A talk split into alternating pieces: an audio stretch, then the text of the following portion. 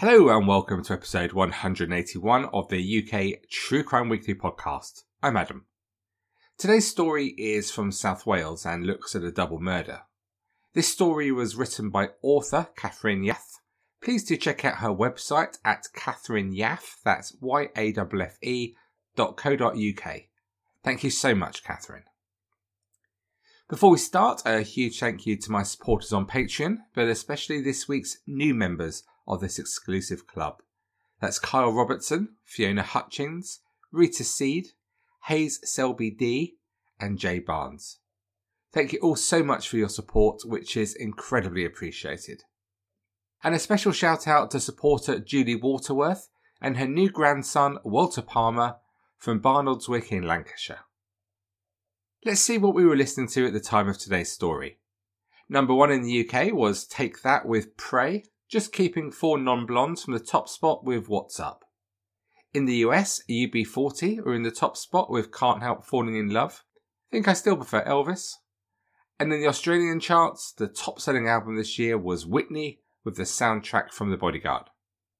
Meatloaf and Bat Out of Hell and Bat Out of Hell 2 were both in the top 12.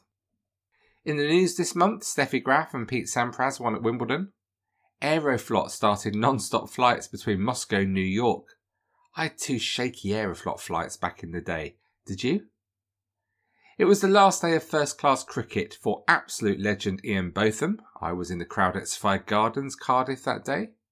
MI5 published a rather dull booklet, The Security Service, revealing publicly for the first time its activities, operations, and duties, as well as the identity and photographs of Stella Rimington as Director General.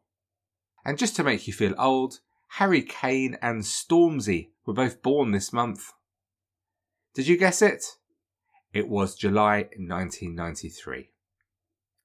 And Monday the 26th, 1993 was just another Monday. Harry and Megan Tooze were in their 60s. They lived a quiet, private life at their home in the Vale of Glamorgan in South Wales, where they owned a six acre small holding, which I try to pronounce Tai Iwan. It means house in the meadow. It was a house full of lovely memories where they had raised their only daughter Cheryl here, and now they lived happily in retirement. Harry had worked before as a grocer. Each Monday saw them visit the local supermarket where Megan did the shopping, whilst Harry waited in the Land Rover, reading a newspaper and having a chat with his sister as usual. And it was exactly the same on this standard Monday when they were seen by a neighbour returning to the farmhouse at around 11am. Upon their return, it would appear that they prepared themselves lunch, and after cleaning away the plates, either Megan or Harry laid out their best china tea set, clearly expecting a special visitor. But the tea service was never used. Shots were heard coming from the farmhouse at around 1:30 p.m., but this was no cause for concern in this rural community, and they were dismissed by the neighbours as the sound of shots was quite common, especially as Harry frequently tried to keep the rabbit population from eating his prized cabbages that he sold at farmers' markets. Later that evening, Cheryl, who was Harry and Megan's daughter, she rang the farmhouse but there was no reply. Another relative had also tried phoning earlier that afternoon and again the call wasn't answered increasingly concerned for the welfare of her parents, who always answered the phone. Cheryl, who lived too far away to just pop over herself, a five hour drive away in Orpington, Kent, she asked one of the neighbours to check in at the farmhouse. The neighbour did so at around 10 pm and reported back that the farm was eerily deserted with the door unlocked. The couple had unpacked their shopping and had started making some food, as there was a pan on the cooker ready to be switched on with the chopped potatoes in it ready for cooking. And on the table there was a special cup that was used for guests, and a teapot and a milk jug, as well as a sugar bowl and a magazine. On hearing this, and after discussing it with her fiance, Jonathan Jones, Cheryl called the police. They also agreed that Jonathan should make the long drive to her parents' house that evening. Have you ever made one of those trips where you are just terrified at what you will find at the end of the journey? Jonathan left at about 10 pm, arriving at about 3 am the next day. The police had already broken into the property by the time Jonathan had arrived, and they'd found the body of Harry Tooze wrapped in a carpet, and hidden in a cowshed under some hay attached to the farm. Harry had been shot dead at point blank range with a 12 bore shotgun. His wife Megan's body was discovered a short time later, having suffered the same fate as her husband a single shot with a 12 bore shotgun.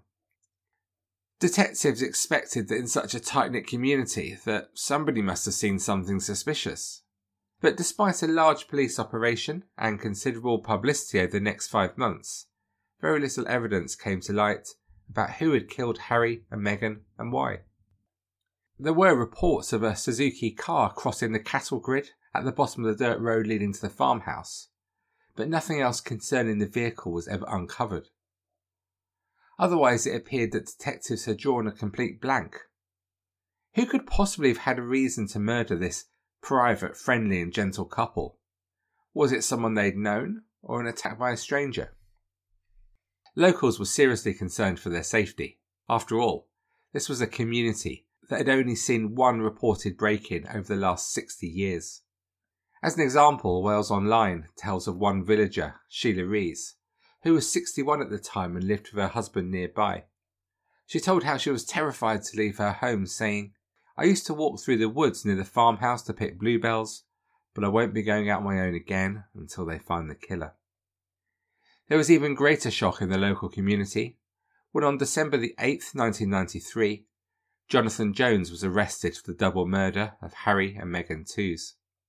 The police theory was that Jonathan, who was said to be in debt, had arrived at the farmhouse unexpectedly that afternoon, causing the Toozes to bring out their special china and detectives they revealed had found Jonathan's thumbprint on the saucer.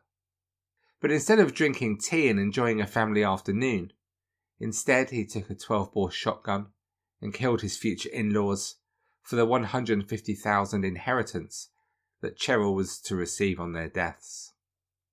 The police also believe that after the murders, Jones drove the long five hour journey back to the flat he shared in Kent with Cheryl, telling her he had spent the day looking at flats.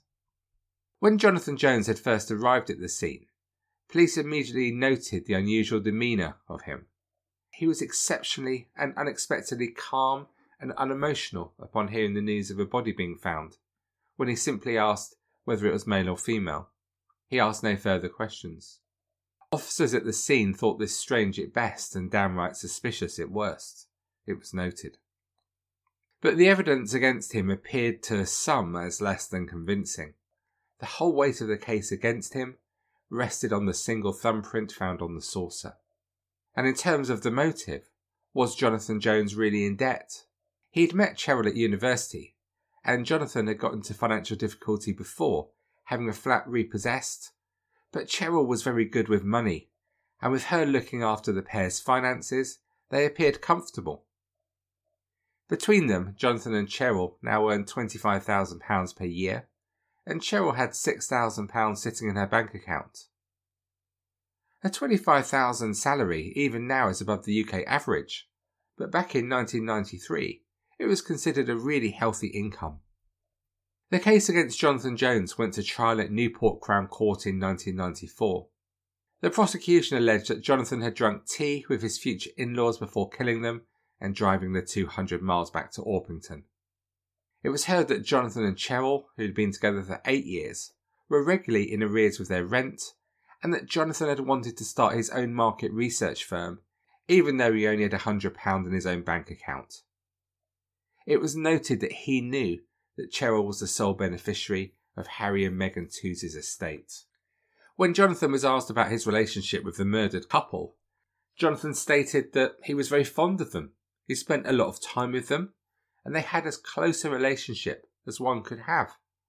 He claimed he was like a son to Harry Tooze, and it was ludicrous that he would have wanted them dead. He told the court that on the day of the murders he'd been out looking for office space, and that he had seen a lift engineer in Orpington, something that at the time of the trial was neither explored nor disproved.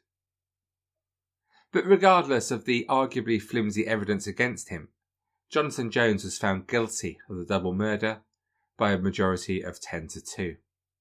Upon hearing the verdict, Mr. Justice Rougier wrote a note to the barristers involved saying, I'm bound to record that the verdict caused me some surprise. He later wrote to the Lord Chancellor's department expressing his doubt about the conviction, saying, I found myself by the end of the trial thinking that if I were the tribunal of fact, despite many suspicious circumstances, I should be conscious of significant doubt. But despite his misgivings, Jonathan was sentenced to life in prison. At the trial, there had been a large number of Megan Tooze's and Harry Tooze's relatives in the court, and when the verdict was read out, you could hear them gasp with relief. A cousin of Megan Tooze said afterwards, We all believe that it was the right verdict. Harry and Megan have had justice at last. But not all the family shared these emotions. During the trial, Cheryl Tooze had stayed away, firmly believing that her fiance was an innocent man. On hearing the verdict, she said, If I thought he was guilty, I would say so. I wouldn't protect him over this. She went on to begin work on a high profile media campaign in the hopes of drawing attention to the case. She put up a £25,000 reward for information leading to the killer, ironically, based on Jonathan's conviction, to be funded by part of her 150k inheritance. In November 1995, Cheryl gave an interview to the Western Mail newspaper, telling how she was distraught at her parents' murder and then seeing her partner found guilty of the crimes. That night I cried hysterically, she said. Jonathan rang me and told me to get on with my life. But I knew he was innocent and I had to stand by him. I've had to be quite strong. Part of me came to the surface I hadn't seen before. I've surprised myself. My confidence comes from knowing that Jonathan is innocent. I know that what I'm doing is right. Jonathan immediately appealed his sentence, and after spending two and a half years in prison, his case came before the Court of Appeal in 1996. During the appeal, some of the evidence put before the court was, well, it was pretty astonishing. There was no other evidence of Jonathan's involvement, no DNA traces, apart from the thumbprint, which could have been left on any of the occasions that Jonathan had taken tea with the Toozes. There was no blood or tissue found on Jonathan's clothing or on the glasses that he always wore. A lot was made of this, as even the most thorough of cleansing wouldn't have removed the minute traces of blood from the tiny crevices of his glasses. Speaking at the court, his QC, John Reese, said, They found nothing. The killer would have been liberally splattered with blood and brain tissue. He would have been dishevelled from carrying tarpaulin sheets and from moving bodies. But the defence team's real breakthrough came when the lift engineer that Jonathan claimed to have seen in his original trial was finally found. Originally, the lift engineers had said they were on a break, so they couldn't have seen him. But a till receipt proved that their timings were wrong by about an hour. They gave new statements saying that they had been wrong and that Jonathan was, in fact, the man they'd seen in Orpington at the time of the murders. Jonathan Jones's defence team concluded to the court that the prosecution in the original trial had not fully established a real motive for the double murder and that the case had just been based on conjecture and circumstantial evidence. The hearing lasted for another four days, with Jonathan Jones sat in the court, pale and gaunt. But at the conclusion, the three judges took five minutes to decide that the convictions were unsafe. Yep, you heard correctly. Just five minutes. Lord Justice Rose said, The court is of the clear view that these convictions were unsafe. On hearing this, Jonathan Jones, in a mixture of relief and disbelief, slumped forward in his seat, whilst outside his fiancée Cheryl declared to reporters that this is a victory for love and truth, but my fight is not over. My intention is to carry on and find out who killed my parents. My reward of £25,000 still stands and will continue to do so. The initial trial and subsequent media campaign had taken its toll on Cheryl. She lost a significant amount of weight and had to give up her full time job due to poor health, and she developed a stomach ulcer related to the stress of everything. Even more than before, she was resolutely determined to find who killed her parents. Cheryl and Jonathan finally married once Jonathan was released from prison. As a result of the overturned sentence, the initial murder inquiry was subject to review by an independent advisory group. These reviews are conducted by groups that have no association with the police, and although sometimes controversial, South Wales Police had used them on two occasions in the past. Their job is to review the inquiry and make recommendations, and as a result of this, the panel recommended that the case be reopened with a new inquiry in 2001. But what leads did the new detective team have to follow up on, considering the sparse evidence from the original case? In fact, surprisingly, they had a few. In September 1992, Harry and Megan Tooze had a break in. The only item taken was Harry's old and somewhat dodgy shotgun. Could it be that this was the murder weapon that had killed them? That question still remains unanswered as no murder weapon has ever been found. In May 1993, the couple had a meeting at a local solicitor's office with a grey haired man who has never been identified. Also, at this time, it was known that Harry had had a huge row with someone on his small holding, as reported by a neighbour. But this was never treated as evidence and therefore not investigated, despite Harry having been seen with a middle aged man some weeks before his death. Harry also told an old friend, If anything happens to me, look after Megan, Cheryl, and the farm. When we listen to this now, it's quite hard to understand why this wasn't treated with more seriousness by detectives, isn't it? So, what prompted Harry Tooze to fear that something would happen to him? Was he living with an unknown threat? And if so, who had made those threats? In 2000, South Wales Police announced a full review. The then Assistant Chief Constable Tony Rogers said he would leave no stone unturned and that the contents of the report will be made available to the public. The review team was headed by retired Detective Inspector Malcolm Ross and expected to take four months. Depressingly, to date, this report has never been published, despite several Freedom of Information requests. In November 2000, police received an anonymous letter, which police described as, I quote, interesting information. But again, its contents have never been released. The later investigation also focused on two vehicles that were seen at the time in the area, and an appeal was made to speak to the owners of a black 4x4 and a red saloon car. Neither owner has ever come forward. In 2003, it was reported that the barrels of a shotgun were found nearby in a disused quarry by a member of the public, and they were taken away for forensic testing. However, it was noted that the people who found the shotgun barrels had painted them white before handing them in. The police also said they'd been given a holdall that was found in a nearby iron ore mine that contained shotgun cartridges. Again, these were sent for testing and marked as a significant development. But who knows what became of it because we haven't been told.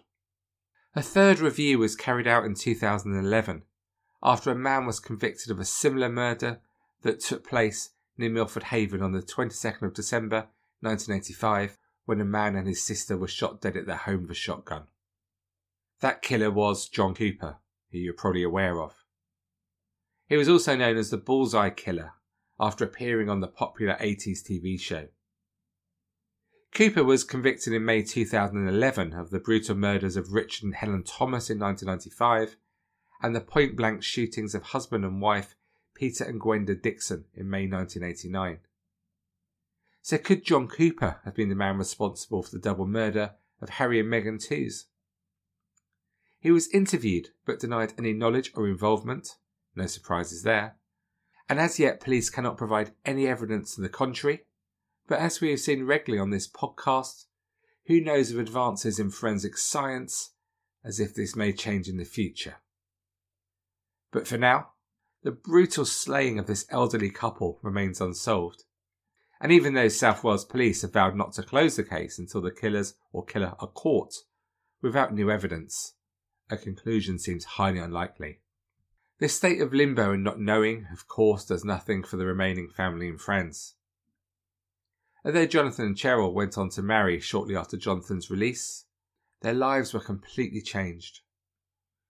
Jonathan has said that the conviction has pulled the rug out from under him in life and the stress affected the health of his wife Cheryl.